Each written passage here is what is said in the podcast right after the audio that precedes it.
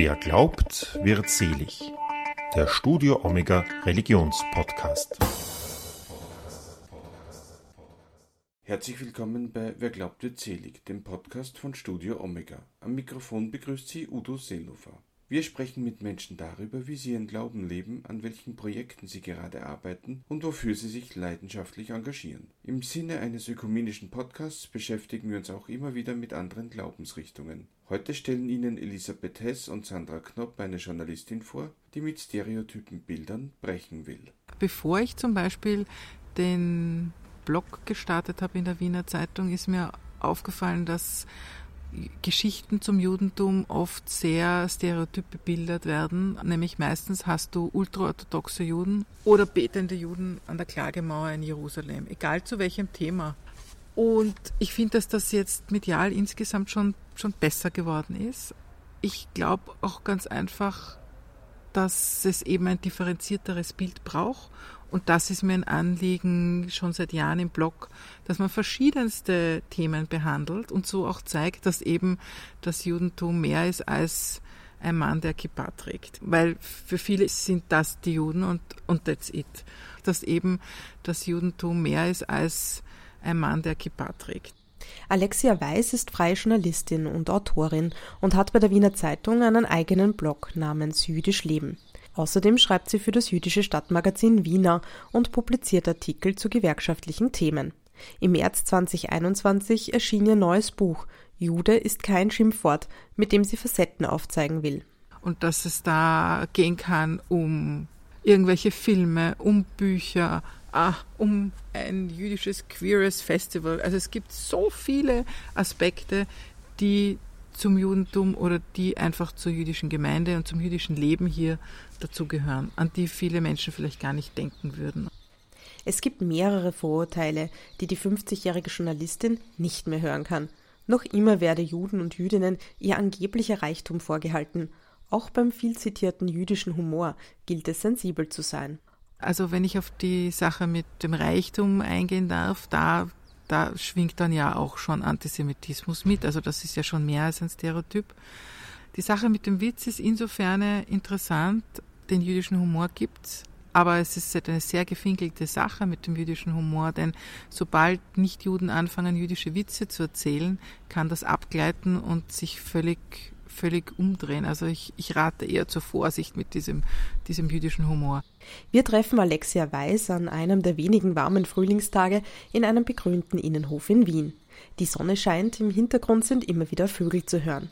In dieser Atmosphäre erzählt Alexia, warum sie unbedingt ein Buch über jüdisches Leben in Österreich schreiben wollte. Ich würde eben gerne etwas machen zum, zum jüdischen Leben, einfach wie es ist, hier als Jude oder Jüdin zu leben. Und das zu versuchen, differenziert darzustellen. Weil ich denke, es gibt schon sehr viele Bücher über Antisemitismus, die auch wichtig sind.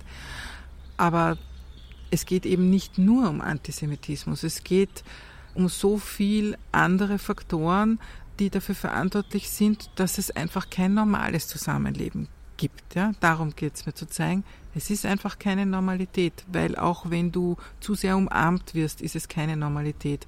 Und wenn es ganz viel Sicherheit braucht, die ganz, ganz wichtig ist und essentiell, damit jüdisches Leben stattfinden kann und damit es keine Anstiege gibt. Aber alleine, dass die Schule so bewacht werden muss, ist kein Zeichen von Normalität. Und darum ging es mir, aus verschiedensten Blickwinkeln mir anzuschauen und eben auch mit Menschen aus der Wiener jüdischen Gemeinde zu sprechen, die alle einen sehr verschiedenen, sehr unterschiedlichen Background haben und auch unterschiedlich umgehen mit dem, wie man ihnen begegnet. Du hast in einem Kapitel, glaube ich, erwähnt, dass, also wenn du dich so sehr mit dem Thema beschäftigst, dass es auch belastend sein kann. War das Schreiben dann eher eine Belastung oder auch eine Erleichterung? Also das Schreiben von dem Buch war keine Belastung. Da geht's mehr, wenn ich eben im Rahmen sozusagen meiner täglichen Arbeit dann wieder äh, hintereinander drei KZ-Themen oder so bearbeite oder so. Oder wenn ich zum Beispiel, das hat sich jetzt eh schon recht aufgehört, aber äh, wenn man Zeitzeugeninterviews führt, die können dann manchmal schon sehr nahe gehen. Im Buch kommen noch sieben Menschen zu Wort, die über ihr jüdisches Leben in Österreich sprechen. Die Auswahl der GesprächspartnerInnen hat die Journalistin so angelegt. Das sind alles Menschen, die jetzt nicht ein offizielles Amt bekleiden. Ich wollte jetzt keine sozusagen Würdenträger interviewen, weil ich wirklich so ein, ein sehr persönliches, differenziertes Gespräch haben wollte jeweils. Die sind aber doch Menschen, die in gewisser Weise an Schnittstellen sitzen, also die nicht nur quasi einfach jüdisch sind und, und hier leben, sondern die auch ein bisschen die Kontakt mit der Außenwelt sozusagen haben, weil es geht ja um das Verhältnis von Juden und Nichtjuden hier. Ich habe außerdem versucht, dass es sowohl Männer als auch Frauen sind. Ich habe geschaut, dass es sowohl religiöse Menschen sind als auch säkular lebende Menschen, dass es Leute sind, die hier aufgewachsen sind und Leute, die sozusagen zugewandert sind. Also ich habe versucht, alle möglichen Backgrounds irgendwie abzudecken und eben Leute auszuwählen, die, die vielleicht auch Dinge zu erzählen haben, die, die man so nicht kennt. Ja? Also ähm, zum Beispiel das Interview mit der Ursula Raberger, die diese queeren Clubbings macht, finde ich spannend, ja. Ähm, das ist nochmal eine ganz so eine andere Identität und was sie da erzählen kann, ja. Ähm, oder die Shoshana Deusend-Jensen, die ja als Historikerin ähm, sehr viel zum jüdischen Wien gearbeitet hat und im Wiener Stadt- und Landesarchiv seit, seit vielen Jahren tätig ist, aber gleichzeitig äh, orthodox lebt und auch äh, als jetzt eine der ersten Frauen Mitglied im Kultusvorstand im Stadttempel ist. Ja, also das finde ich sind schon spannende Geschichten.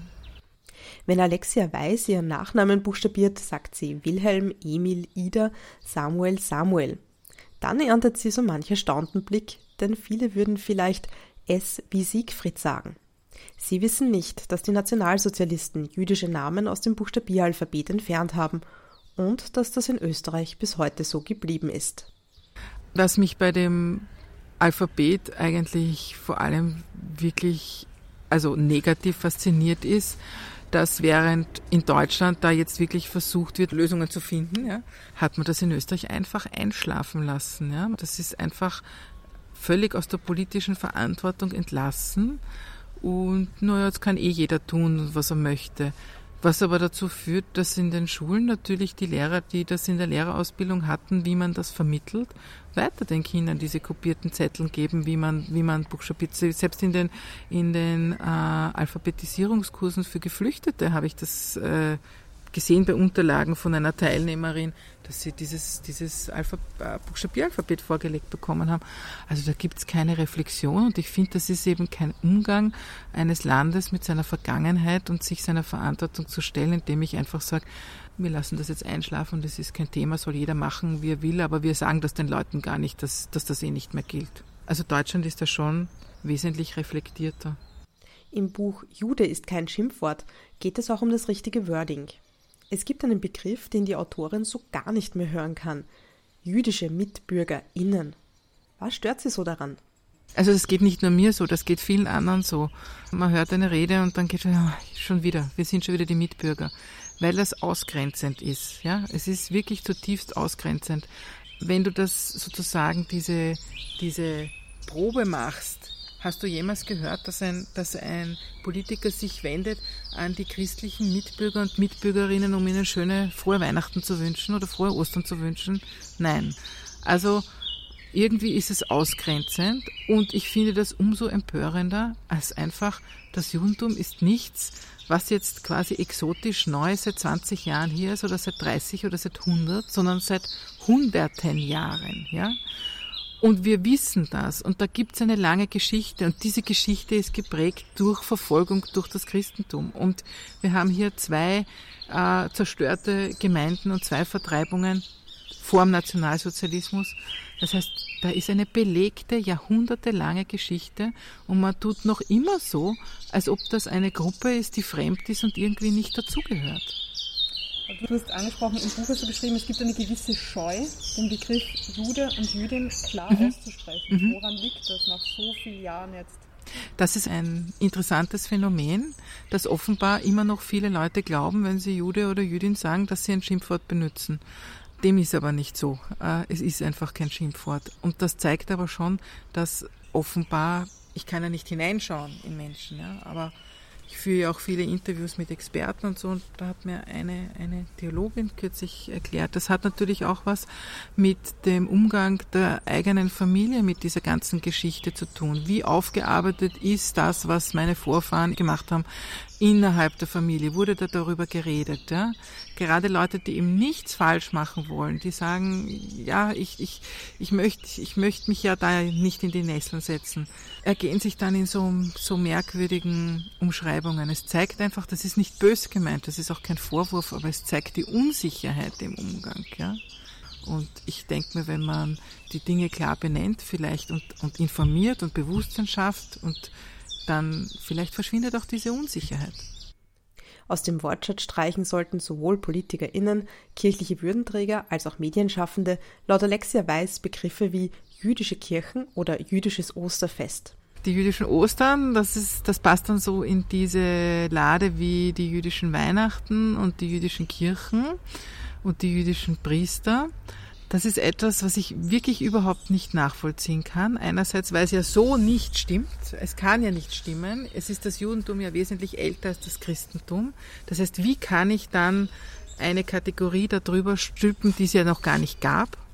Es zeigt für mich einfach, dass die Mehrheitsgesellschaft hier so christlich geprägt ist, dass sie das als ihre Kategorien einfach, das sind die Hauptkategorien, mit denen sie die Umwelt begreift. Die passen aber dann einfach nicht.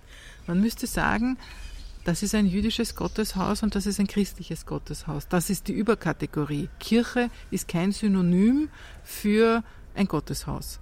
Und genauso ist Ostern nicht ein Überbegriff für jegliches religiöse Fest in jeder Religion, das irgendwie im Frühjahr stattfindet. Und Weihnachten ist nicht der Überbegriff für jegliches äh, religiöse Fest im Winter. Da muss sich in den Köpfen ein Bewusstsein dafür entwickeln. Und wie wichtig ist jetzt generell der Glaube im Leben? Das wird euch jetzt nicht freuen zu hören, aber ich bin überhaupt nicht gläubig. Gar nicht. Ja? Also ich verstehe äh, das Judentum für mich eher als eine kulturelle Sache, als eine Frage der Zugehörigkeit und der Identität und auch als doch politisches Statement. Insofern, als man sagt, okay, man hat versucht, uns auszulöschen, aber wir sind da und ich bin ein Kopf in der Zahl der Mitglieder dieser Gemeinde, die wir hier in Wien haben. Wer von einer jüdischen Mutter zur Welt gebracht wurde, gilt im Judentum als Jude oder Jüdin. Die Journalistin, die Bücher für Kinder und Erwachsene geschrieben hat, hat eine jüdische Mutter und einen nichtjüdischen Vater. Ihre Großeltern mütterlicherseits waren vor den Nationalsozialisten nach Portugal geflüchtet, die Mutter nach Österreich zurückgekehrt. Im Buch Jude ist kein Schimpfwort schreibt Alexia Weiß, dass sie oft als Jüdin zu ihrer Einschätzung der israelischen Politik befragt wird. Es gibt Menschen, die sie auch fragen, warum sie nicht nach Israel gehen wolle. Man kriegt die Frage zu hören, wenn man Kritik an Dingen übt, die hier passieren, naja, du kannst ja gehen, es gibt ja Israel. Das ist etwas, was man immer wieder hört, was ich auch als sehr merkwürdig empfinde, weil ich bin hier geboren und aufgewachsen. Das ist meine Heimat, obwohl ich mit dem Heimatbegriff auch so ein bisschen Probleme habe. Wie gesagt, meine Großeltern stammen aus Wien und sind emigriert oder konnten flüchten. Ja, meine Mutter ist dann ist in der Emigration aufgewachsen und ist dann wieder hierher zurückgekommen. Und ähm, was habe ich jetzt mit Israel zu tun? Also ich finde es ein schönes Land, aber ich habe mehrmals versucht, Hebräisch zu lernen. Rudimentär ist was hängen geblieben, aber es ist nicht meine Muttersprache. Ja. Das Gespräch mit Alexia Weiß haben wir vor den aktuellen Entwicklungen im Nahen Osten geführt. In den letzten Wochen waren bei anti-israelischen Demos in Österreich antisemitische Sprechchöre zu hören. Auch in der Corona-Krise waren antisemitische Ressentiments wieder verstärkt zu hören. Begegnen dir im Alltag irgendwelche Anfeindungen, Stereotypen? Wurdest du schon selbst wirklich auch vielleicht körperlich angegriffen? Also mir in meinem Alltag im realen Leben kenne ich keine Anfeindungen, weil ich ja nicht erkennbar bin. Ja? Also Anfeindungen erleben Menschen, die eben als Jude, Jüdin auf der Straße sichtbar gehen, sind. Ja? Das Einzige, was mir begegnet ist, ist, ist äh, Antisemitismus im Netz. Einfach wenn man veröffentlicht zu solchen Themen, bekommt man schon manchmal herbe Zuschriften, beziehungsweise halt gerät ins, ins gerät, wie sagt man, ins Blickfeld von, von, von, von Neonazis und das ist natürlich nicht angenehm. Schreibst ja. du dann denen auch zurück oder kommentierst du dann wieder deren Kommentare? Nein, also wenn ich Zuschriften bekomme ich eher über das Kontaktformular von meiner Homepage. Diese äh, Nachrichten, die ich bekomme, die beantworte ich nicht und die leite ich einfach weiter ans, äh, an die Antisemitismus-Meldestelle, damit es dokumentiert wird. Aber wenn es Dinge gibt, wo wirklich Handlungsbedarf besteht, gehe ich schon auch mal zur Polizei, um Anzeige zu machen. Das ist manchmal ja gar nicht so leicht. Ich hoffe, dass sich das jetzt bessert. Ja. Oder melde das, da gibt es eine Meldestelle beim Innenministerium online. Ja, und in ganz schlimmen Fällen muss man sich auch anfangen, juristisch zu wehren. Ja. 585 antisemitische Vorfälle, um 6,4 Prozent mehr als im Jahr zuvor, wurden der Antisemitismus-Meldestelle der israelitischen Kultusgemeinde 2020 gemeldet. Bei 62 Prozent handelt es sich um ein verletzendes Verhalten. Darunter fallen antisemitische Beschimpfungen, Kommentare oder Botschaften, die mündlich oder schriftlich, etwa via Mail oder Social Media übermittelt wurden. In 53 Fällen lag eine Sachbeschädigung, in 22 Fällen eine Bedrohung vor. Auch bei den GesprächspartnerInnen von Alexia Weiß spielt das Bedürfnis nach Sicherheit eine große Rolle. Da sieht man eben, dass es auch innerhalb der Mitglieder einer Gemeinde sehr viele unterschiedliche Standpunkte geben kann, weil Menschen sind einfach verschieden. Und es wird auch in anderen Gruppen Leute geben, die eher sich defensiv verhalten oder die sich aktiv verteidigen. Ja? Beim Hanan Babachayev, das ist der Immobilienmakler, der eben seine Kinder anhält, sich zu wehren, denke ich mir, spielt aber sicher auch eine Rolle. Er ist ja als kleineres Kind in Israel gewesen, er hat Familie in Israel. Und in Israel ist, wird das natürlich hochgehalten, dieses wir lassen uns nichts mehr gefallen, wir kämpfen, wir sind stark. Ja? Das ist eine nochmal wieder eine andere Haltung, als, äh, als sie vielleicht sehr orthodoxe Juden in Europa haben, ja, die einfach in Ruhe gelassen werden wollen. Das ist eine große Bandbreite. 3,7 Millionen Euro, das ist etwas weniger als ein Viertel ihres Jahresbudgets, gibt die israelitische Kultusgemeinde Wien für Sicherheit aus, wie Weiß in ihrem Buch schreibt. Diese Summe werde künftig durch Mittel der öffentlichen Hand abgedeckt. Kernpunkt ist natürlich die, die Übernahme der Sicherheitskosten, die einfach enorm sind sodass die jüdischen Gemeinden das Geld, das sie zur Verfügung haben, durch Mitgliedsbeiträge, durch Spenden, durch ähm, Immobilieneinnahmen dafür verwenden können, dass es jüdisches Leben gibt, also dass es Institutionen gibt, dass es Veranstaltungen gibt, dass es Jugendarbeit gibt und so weiter. Alexia Weiß sagt, dass das jüdische Leben in Wien, verglichen mit anderen europäischen Staaten, relativ sicher ist. Für große Aufregung sorgten 2020 drei Vorfälle – Dazu zählt der versuchte Angriff auf den Präsidenten der jüdischen Gemeinde in Graz, Eli Rosen. Der versuchte Angriff auf den, auf den Eli Rosen versucht deswegen, weil er ja es noch geschafft hat, sich ins Auto wieder zurückzuretten. Aber das ist natürlich wahnsinnig befremdlich, wenn dir da jemand auflauert. Und der Täter hat ja schon in den, in den Wochentagen zuvor die Synagoge beschmiert und Fenster eingeschlagen. Also das ist schon, das ist schon befremdlich. Die zweite Geschichte war, dass ein, ein Rabbiner in Wien angegriffen wurde von einer Frau, zwar auch nicht verletzt. Das Problem war da vor allem, das war auf einer, bei einer Straßenbahnhaltestelle, dass niemand von den Leuten geholfen hat. Also das finde ich sehr, sehr befremdlich. Ja. Und dann, und das ist, finde ich, eines der spannendsten Details dieses Berichts der Antisemitismus-Meldestelle, der die Woche veröffentlicht wurde, heißt es jetzt doch aus, aus den Kreisen der Polizei, also aus Sicherheitsbehörden, dass der Attentäter am 2. November natürlich die Einrichtungen in und um, um die Seitenstättengasse der Wiener jüdischen Gemeinde im Visier hatte. Und es wirklich ein Riesenglück ist, dass das alles schon gesperrt war. Eine Frage, die sich mir stellt, haben sich die antisemitischen Erzählungen verändert, groß in der Corona-Krise, oder ist einiges einfach in neuem Gewand erschienen? Ich finde schon, dass manche Dinge dann so plötzlich sehr verquer daherkommen. Ein Beispiel, weil mich das besonders aufregt, ist diese Judensterngeschichte. Da gibt es dieses Symbol, das Nazi-Symbol des Judensterns, sprich ein gelber Davidstern, der als Markierung gedacht wurde. Damit wurden Juden, Jüdinnen zu freiwillig quasi erklärt und zu minderwertig und zu vogelfrei. Und jetzt nehmen da Menschen heute diesen Stern, der ja so, so beladen ist, ja, her und schreiben hinein, ungeimpft. Und ich weiß gar nicht, ob Ihnen klar ist, was Sie damit meinen. Sie wollen quasi zeigen, wir werden markiert irgendwann, wenn wir uns nicht impfen lassen. Wir, wir werden hier einem Impfzwang ausgesetzt. Nur sie wollen nicht sehen oder können nicht sehen, ich weiß es nicht. Niemand von außen markiert sie. Ja, das ist ihre freie Entscheidung, ob sie sich impfen lassen wollen oder nicht. Und wir leben in einer Demokratie und es bleibt ihre freie Entscheidung. Und es kann natürlich sein, dass ihnen dann manche Dinge verwehrt bleiben. Wie zum Beispiel, wenn eine Fluglinie sagt, sie lässt nur geimpfte Flugpassagiere zu. Aber das ist trotzdem ihre freie Entscheidung, dann zu sagen, okay, das nehme ich in Kauf, nicht zu fliegen, ich will mich nicht impfen lassen.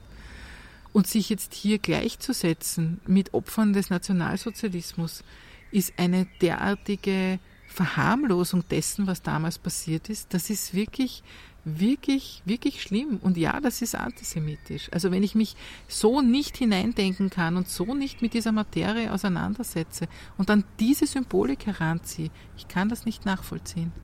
Die Journalistin, die selbst Mutter einer Jugendlichen ist, überrascht immer wieder, wie wenig Bewusstsein manche junge Menschen von Themen wie Ausgrenzung, Rassismus und Holocaust haben.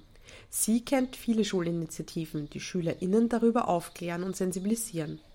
Warum ist es für Alexia Weiß so wichtig, keinen Schlussstrich zu setzen? Ich kann die Vergangenheit ja nicht äh, revidieren. Ja?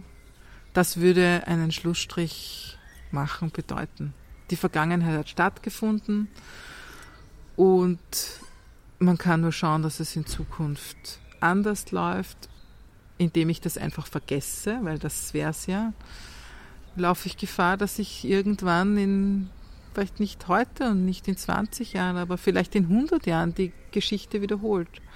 Und ich finde es genau in diesem Zusammenhang so spannend, dass ja Österreicherinnen, Österreicher mehrheitlich nicht wissen, dass es ja schon so eine lange jüdische Geschichte in Österreich gibt und wie es mit den jüdischen Gemeinden zu Ende ging. Und wenn es vielleicht mehr Bewusstsein gäbe, was denn mit den Juden hier im Mittelalter passiert ist. Und dann noch einmal, ja, äh, als sie sich dann nicht mehr im ersten, sondern im heutigen zweiten Bezirk angesiedelt haben und wieder vertrieben worden sind. Vielleicht, wenn man sich damit schon mehr auseinandergesetzt hätte, ähm, hätte es dann gar nicht ein drittes Mal so weit kommen müssen, aber dann ja wirklich global gesehen äh, in eine Katastrophe münden müssen. Weil der Antisemitismus des Herrn Hitler, der ist nicht der Antisemitismus des Herrn Hitler, das ist der Antisemitismus, der sich ja vorher schon ewig lang aufgebaut hat und, und gepflegt wurde. Am Ende des Gesprächs haben wir Alexia Weiß gefragt, wie ein besseres, ein natürlicheres Miteinander mit Juden und Jüdinnen gelingen kann. Darauf hat sie folgende Antwort. Einfach vielleicht etwas unbeschwerter, ja. Trotzdem aber zu versuchen, keine Stereotype zu bedienen, ja. Ja, durchaus auch einmal zu fragen. Es ist besser mal zu fragen, äh, anstatt so herumzueiern und so herumzulavieren. Niemand ist böse, wenn man fragt, ja. Niemand ist böse, wenn man mal geht und sich einen koscheren Supermarkt anschaut. Jeder kann dort einkaufen. Man muss einfach nur durch die Tür durch. Es wird einen niemand aufhalten, es wird einen niemand fragen. Es muss diese Hemmschwelle sinken. Auch den Besuch einer jüdischen Buchhandlung wie dem Bookshop Singer kann Alexia Weiß empfehlen, um neue Inspiration zu finden. Das Buch Jude ist kein Schimpfwort von Alexia Weiß erschien im März 2021 im Verlag Kremeyer und Scheriau. Das war die aktuelle Folge von Wer glaubt, wird selig, der Studio Omega Religionspodcast. Wenn Ihnen diese Folge gefallen hat, dann empfehlen Sie uns weiter, erzählen Sie Ihren Freunden und Verwandten von uns. Den Link zu unserer Website, wo Sie auch unseren Newsletter abonnieren können, finden Sie in der Beschreibung zu dieser Folge. Auf Wiederhören und bis zum nächsten Mal, sagt Udo Seelofer.